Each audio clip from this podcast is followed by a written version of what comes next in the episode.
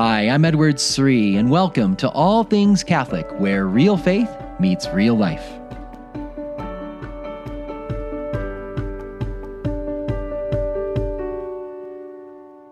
Have you ever wondered what it would have been like for Mary to receive her first Holy Communion? The Blessed Virgin Mary receiving the Eucharist for the very first time? Imagine what that experience would have been for her, her unique experience of the Eucharist, because think about who she is. She is the mother of Jesus. She carried in her womb for 9 months Jesus, the very body and blood of Jesus in her womb. And then sometime after her son's death and resurrection, sometime one of the apostles offers Mass. We don't know where this would have taken place, when it would have been exactly, but just picture Mary at that liturgy approaching to receive communion for the very first time. That same body and blood of Jesus sacramentally being made present to her, entering into her. What a profound mystery that would have been. Have you ever thought about that? I've never thought about that. I did my doctoral studies in Rome and never pondered this all through my graduate studies in theology. It wasn't until I read something from one of my heroes that I want to share with you today, St. John Paul II. St. John Paul II, the great mystic, he once contemplated that experience of Mary's first Holy Communion. I wrote a little reflection about this.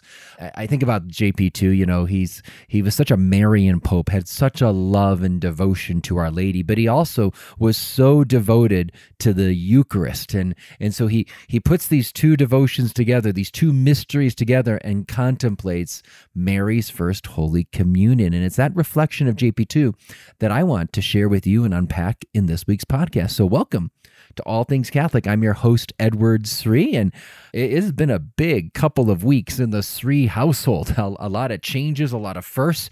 My little daughter, Eleanor, started kindergarten this week, so it's so fun. She's all dressed up and ready to go, so she's been in school. My next daughter, my 7-year-old Kiara, she started her first soccer team.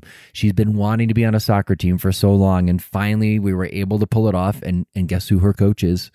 Yep, I've come out of retirement. I've coached many of my kids in the throughout the years, and I've come out of coaching retirement with a bunch of friends, and we're all got our 7 and 8-year-old daughters together for a little girls' soccer team. So you could pray for us. We've only had a couple practices. Our first game is this upcoming week, and most of these girls have never played soccer before, so it's going to be very interesting.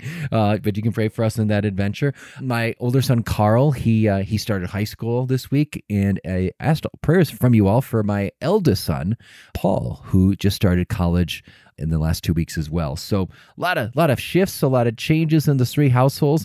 It's always a busy time. I'm always surprised how busy August is. But we are in September now, so things are starting to settle down. And this is the week in which the church celebrates Mary's birthday, the Nativity of Our Lady. So it's a great time for us to contemplate one of these mysteries related to Mary. And as we've been thinking in the recent few episodes about the mystery of Holy Communion, I thought this would be a nice way to tie a bow on all this by reflecting on Mary's first Holy Communion and this wonderful reflection that John Paul II offered way back in 2000, I believe it was 2000, 2004, 2005, shortly before he passed away.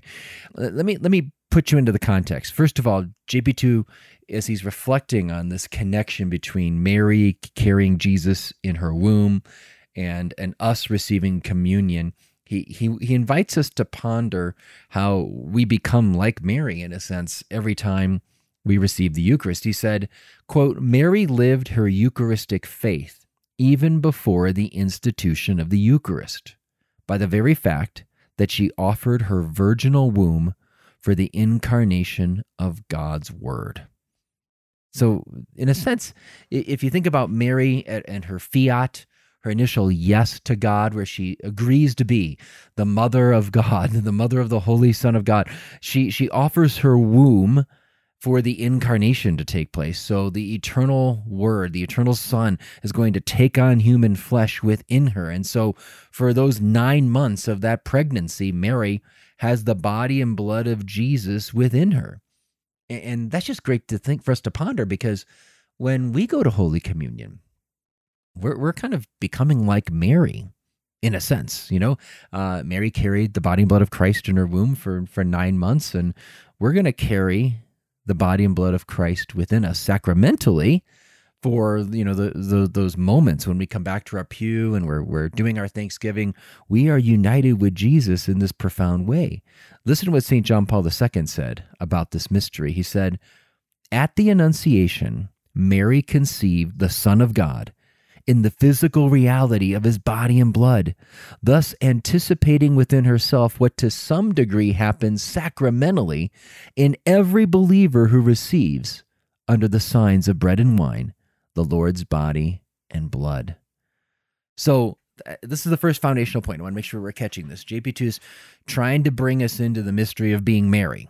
And imagine being Mary and having the Holy Son of God dwelling within you, your Creator dwelling within you, your Savior dwelling within you. I mean, just how awe-inspiring that would be. What a profound mystery that is.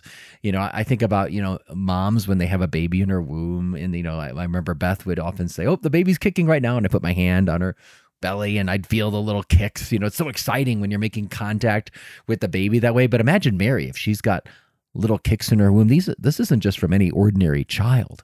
This is from her God, her Creator. These are divine kicks.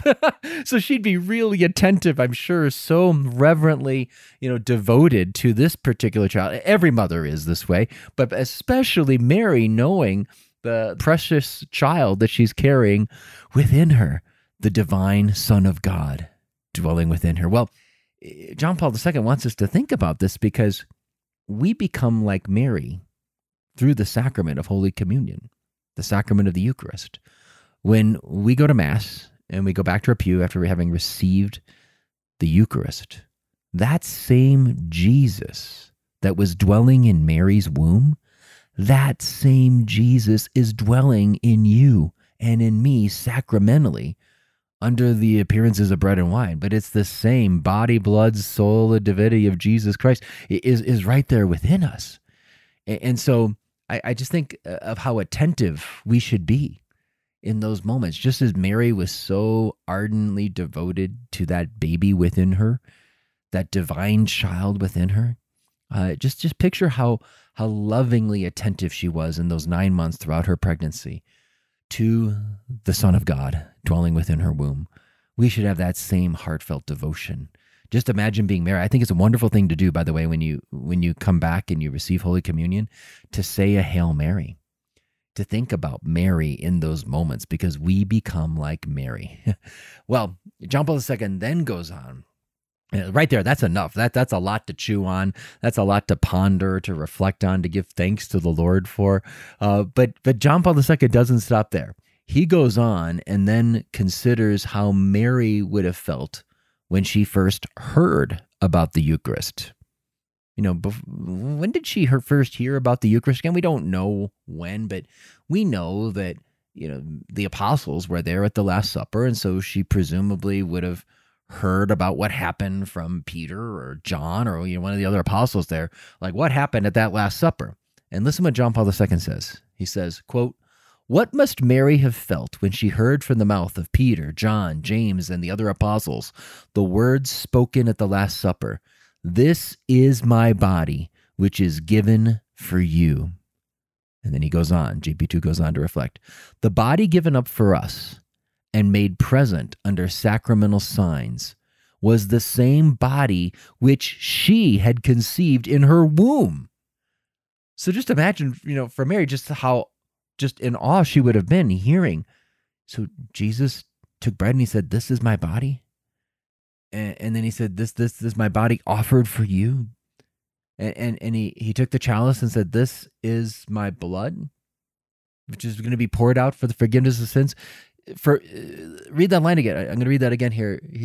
John Paul II says, "The body given up for us and made present under sacramental signs was the same body which she had conceived in her womb." So imagine Mary with a mother's heart hearing this.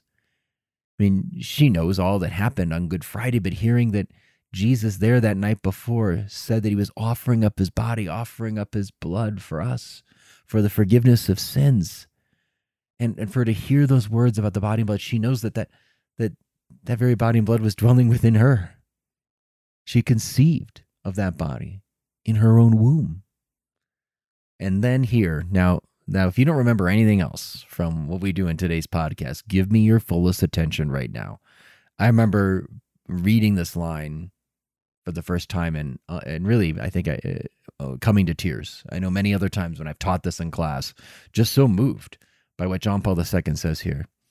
Then John Paul, what he's going to do is beautifully draw out the unique meaning Holy Communion would have had for Mary, for when Mary would go receive the Eucharist. Every time she went to Mass, every Holy Communion, what would that have meant for her? Listen to JP2. He says, quote, "For Mary, receiving the Eucharist must have somehow meant welcoming once more into her womb that heart which had beat in unison with hers." Wow. That's just amazing, that Mary, loves her son so much. She was there with him at Calvary when he died. She saw him in his resurrection. There's a tradition that Mary was the first one Jesus appeared to on Easter, and that seems very likely. GP2 believes that. And so she rejoices in his rising from the dead. She presumably was with him multiple times during those 40 days before he ascended into heaven. But then picture Jesus ascends to heaven. And then Mary, sometime after the ascension, goes to Mass. And she receives the Eucharist, the body and blood. Think about what that would have meant for the mother of Jesus. Let me read that line again. For Mary, this is JP2, for Mary, receiving the Eucharist must have somehow meant welcoming once more into her womb that heart which had beat in unison with hers. What a joy it would have been for Mary to have her son dwelling within her again like this. Just imagine the loving attention Mary would have given at every Holy Communion because of what Holy Communion would have meant uniquely for her. That heart which had beat in unison with hers in her womb for those 9 months of her pregnancy. That Sacred Heart of Jesus is present to her in this unique way. The very body and blood of our Lord dwelling within her again.